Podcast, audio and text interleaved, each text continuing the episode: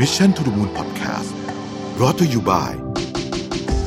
ชวนคุณไปตามหาความเงียบสงบ และฟังเสียงความต้องการในใจกันอีกครั้งกับ Calm in the Chaos เมื่อโลกเสียงดังเกินไป หนังสือเล่มใหม่ล่าสุดของผมรวิทยานุสาหะสั่งซื้อได้แล้ววันนี้ที่ Line Official at Mission to the Moon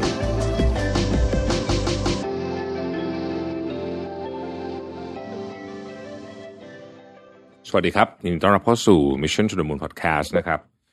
คุณอยู่กับรวิทยานุสาหะครับ จริง ๆ เนี่ย ไม่ค่อยอยากจะนึกว่าจะต้องมาคุยเรื่องไอ้ growth mindset อะไรพวกนี้กันอีกในช่วงนี้ เพราะว่ามันคนมันพูดกันเยอะแล้วนะฮะแต่ว่าผมเพิ่งไปเจอเหตุการณ์หนึ่งมานะ ซึ่งทำให้ผมเนี่ยจะต้องมานั่งเรียบเรียงความรู้สึกเกี่ยวกับเรื่องนี้ใหม่เลยนะฮะมันมีมันมีคน เอาเป็นว่าที่บริษัทหนึ่งแล้วกันนะครับ บริษัทอะไรไม่รู้แหละนะ คือมีคนสองคนซึ่งดูภายนอกแล้วมีความเก่งเหมือนกัน ใกล้เคียงกันใกล้เคียงกัน แต่ว่าเขาได้รับมอบหมายให้รับผิดชอบโปรเจกต์ที่ใหญ่เกินกว่าสเกลที่เขาเคยทำคนหนึ่งหลังจากไปศึกษาแล้วนะฮะก็ลองมาเสนอไอเดียคร่าวๆนะครับ ซึ่งก็ถูกหัวหน้างานบอกว่าเฮ้ยมันแบบเอ๊ะมันอาจจะยังไม่ลึกพอหรือเปล่าอะไรอย่างนี้เนี่ยนะเขาก็เลยคิดไว้เองว่า สงสัยฉันไม่เก่งพองานนี้นะครับ แล้วก็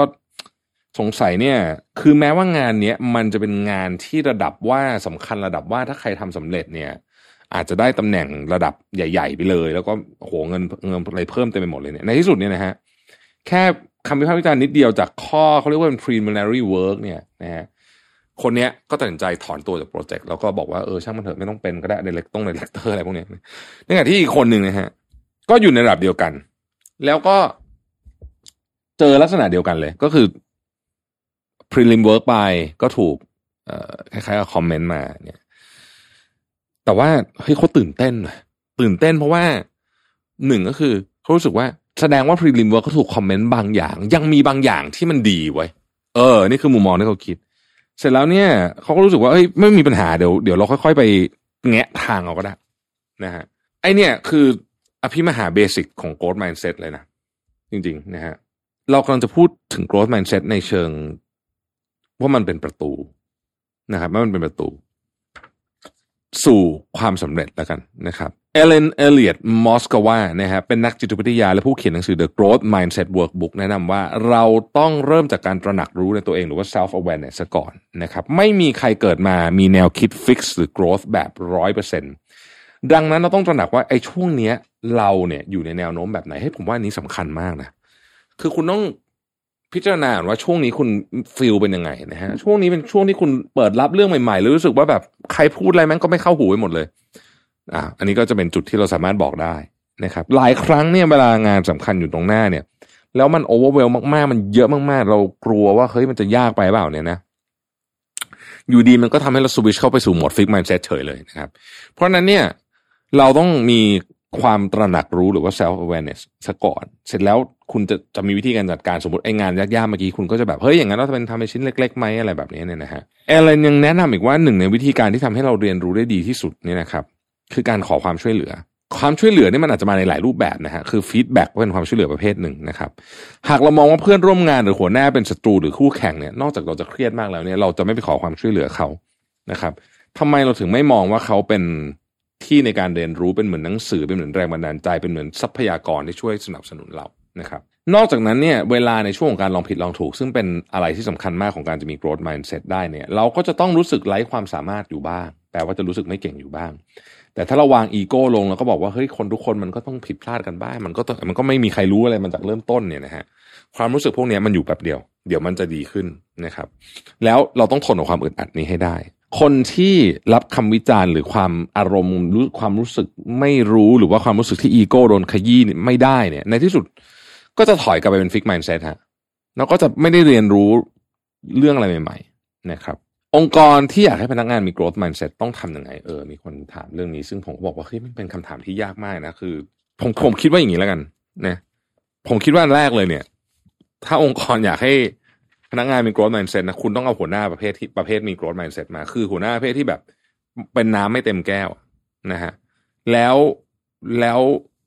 แล้วแล้วองค์กรจะเริ่ม จะเริ่มมี growth mindset นะครับเอ่อมันไม่มีประโยชน์หรอกที่เราจะใส่คำพูดสวยหรูเข้าไปใน mission statement นะฮะแต่ว่านอกจากมีหัวหน้าที่เริ่มต้นแล้วมีหัวหน้ามันมี growth mindset แล้วเนี่ย การสนับสนุนให้องค์กรได้มีพื้นที่ในการลองผิดลองถูกอย่างจริงจัง ช่วยเปลี่ยน fix fix mindset เป็น growth mindset เพราะอะไร เพราะมันจะทำให้การเผชิญหน้ากับความท้าทายน่ากลัวน้อยลง แล้วเราก็จะรู้สึกว่าก็ผิดบ้างก็ได้นี่นาถ้าเรามีพื้นที่ที่สามารถผิดได้นะครับทำไมถึงพูดถึง growth mindset สำคัญ ผมคิดว่ามันมีสองประเด็นนะครับมันมีคำพูดที่บอกว่า modern problems require modern solutions คือปัญหายุคนี้มันต้องการวิธีแก้ปัญหาแบบนี้ ปัญหายุคนี้ต้องการวิธีแก้ปัญหาแบบใหม่ และปัญหายุคนี้นะครับ ต้องถูกแก้ด้วย growth mindset แบบเป็นหนึ่งในองค์ประกอบ growth mindset เป็นการช่วยป้องกันเรื่องหนึ่งที่สำคัญมากในการทำงานคืออะไรรู้ไหมคือเรื่อง burn out แล้ว growth mindset เนี่ยในบางทีมันจะเป็นพิธีกรรมที่แบบแปลกประหลาด แล้วคุณอาจจะฟังดูแล้วรู้สึกว่ามันเป็นแบบ self help สุดๆ หรือแม้แต่กระทั่งแบบดู cliché มากๆเลย แต่ว่าเรื่องของคนคนหนึ่งที่ผมว่า เฮ้ยผมชอบ คือเรื่องของ Steve Harvey ทุกท่านรู้จัก Steve Harvey ใช่ไหม นะฮะ Steve Harvey จริงๆดังมากนะครับ แต่ว่าดังสุดๆตอนที่อ่านชื่ออะไรนะ นางงามจักรวาลใช่ไหม Miss Universe อะนะฮะแต่ว่าคืออย่างนี้ Steve Harvey เนี่ยนะครับเขาเคยถูกคุณครูถาม ตอนอยู่ป .6 ป .6 ก็โตแล้วเหมือนกันนะนะฮะคุณครูถาม Steve Harvey บอกว่าโตขึ้นอยากเป็นอะไรเขาเขียนในกระดาษนะครับ บอกว่าผมอยากมีชื่อเสียงและได้ออกทีวี แล้วเขาก็เป็นคล้ายๆกับไปแชร์หน้าห้องอะฟิลประมาณนั้นนะฮะ สิ่งที่ได้รับคือเสียงหัวเราะ และคุณครูก็บอกว่าเฮ้ยความฝันเธอแม่งไร้สาระสิ้นดี เพราะอะไรรู้ไหมเพราะสตีฟตอนนั้นมีปัญหาเรื่องผู้ติดอ่าง คนพูดติดอ่างจะไปออกทีวีได้ยังไง นี่คือความคิดของคุณครูนะครับแล้วก็สตีฟฮาวีก็เหมือนจะเถียงเถียงอะนะฮะแล้วก็เลยเกลายเป็นว่าเโดนโดนไปโดนฟ้องไงโดนครูฟ้องฟ้องฟ้องผู้ปกครอง แล้วก็แล้วก็กลายเป็นว่า เหมือนกับว่าไอ้เด็กนี่มันอวดดีอะไรประมาณเนี้ยนะฮะโชคดีที่สตีฟเขาอาจจะได้รับการสนับสนุนจากผู้พ่อแม่ที่ดีด้วยนะฮะแล้วก็แล้วก็แล้วก็ถึงจะทุพูดติดอ่างโดนดูถูกเนี่ยเขาก็ไม่ได้ละความพยายามนะเขาก็พยายามทำตามความฝันนะ่ะทำทุกอย่างอะตอนหนุ่มๆนะฮะเป็นช่างยนต์คนส่งไปรษณีย์คนขายประกัน คนทำความสะอาดหาเลี้ยงชีพนะครับ แล้วก็ซ้อมเดี่ยวไมโครโฟนไปด้วย ใครที่เคย ไปดูพวกคนที่เดี่ยวไมโครโฟนดังๆ ทุกวันนี้นะฮะที่เป็น stand-up comedy ดังๆเนี่ยส่วนใหญ่ก็จะเริ่มจากผับเล็ก ๆ นี่แหละนะครับ แล้วเขาก็ต้องเป็น homeless ทั้งสามปีนะนะฮะแต่ว่าในที่สุดอะเขาก็ความพยายามมันก็ออกดอกออกผลนะครับ แล้วก็ตอนนี้ก็เป็นหนึ่งในนักแสดงที่นักแสดงตลกแล้วก็พิธีกรที่มีชื่อเสียงมากๆนะครับ มี net worth ถึงสองร้อยล้านเหรียญนะฮะแล้วเขาเล่าเรื่องนี้บ่อยๆเขาเล่าเรื่องนี้บ่อย ๆ ให้กับคนฟังนะครับ แล้วเขายังส่งโทรศัพท์ให้คุณครู คนนั้นทุกปี นะฮะเออ นะ แล้วเนี่ยนี่คือคนที่มี growth mindset จริง ๆ เป็นการ remind คุณครูคนนั้นนะว่าเฮ้ยแหมอย่าไปทำแบบนี้กับเด็กคนอื่นอีกนะฮะเพราะว่าคนเราเนี่ยนะนักขยี้ฝันเนี่ยมีเยอะมากๆครับบนโลกใบนี้นะครับ อีกคนหนึ่งที่ผมอยากพูดถึงเคสกรณีเหมือนสตีฟฮาวีเลยนะ คือทิมมาตินนะฮะคุณอาจจะไม่รู้จักชื่อเขานะครับ ทิมมาตินเนี่ย เกิดในครอบครัวยากจนมากๆ แล้วก็มีฟิลประมาณคล้ายๆ นี้แหละนะฮะ แล้วครูก็ครูก็พูดอะบอกว่าเฮ้ยลูกคือพูดกับทิมมาตินบอกว่าเธอก็เป็นอะไรไม่ได้หรอกโตขึ้นก็คงเป็นชนชั้นแรงงานอะไรประมาณนี้นะฮะเขาอะคำพูดของครูเนี่ย ติดอยู่ในใจเขาตลอดเวลา แล้วเขาก็ทำโอ้โหสารพัดมากมายไก่กองเหมือนสตีฟฮาวิเลยทำอะไรไม่รู้เต็มหมดจนกระทั่งเก็บเงินก้อนหนึ่งฮะ ไปดาวน์ไม่ใช่ดาวน์ เรียกว่าอะไรนะเซ้งเซ้งผับเล็ก ๆ ได้นะครับ เขาตั้งชื่อผับว่าอะไรรู้ไหมไม่ได้ตั้งชื่อว่า Tim Martin นะ ตั้งชื่อว่า Wetherspoon นะซึ่งไม่ใช่ชื่อครอบครัวไม่ใช่ชื่ออะไรเลย แต่เป็นชื่อของคุณครูประจำชั้นคนนั้น คนที่บอกว่าโตขึ้นแกก็เป็นนี่แหละ คนใช้แรงงานนะฮะ Wetherspoon ปัจจุบันนี้นะฮะถ้าเกิดใครไปอังกฤษจะรู้ว่า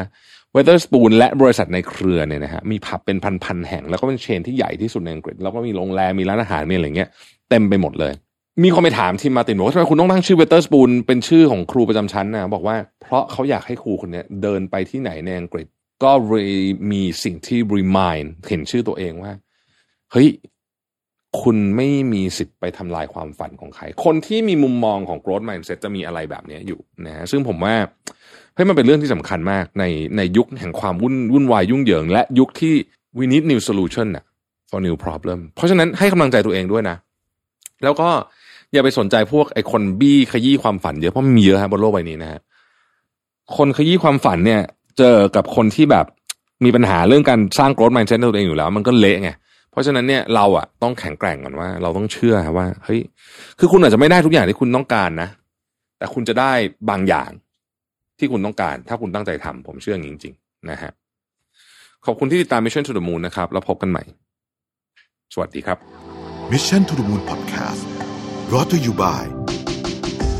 ชวนคุณไปตามหาความเงียบสงบ และฟังเสียงความต้องการในใจกันอีกครั้งกับ Calm in the Chaos เมื่อโลกเสียงดังเกินไป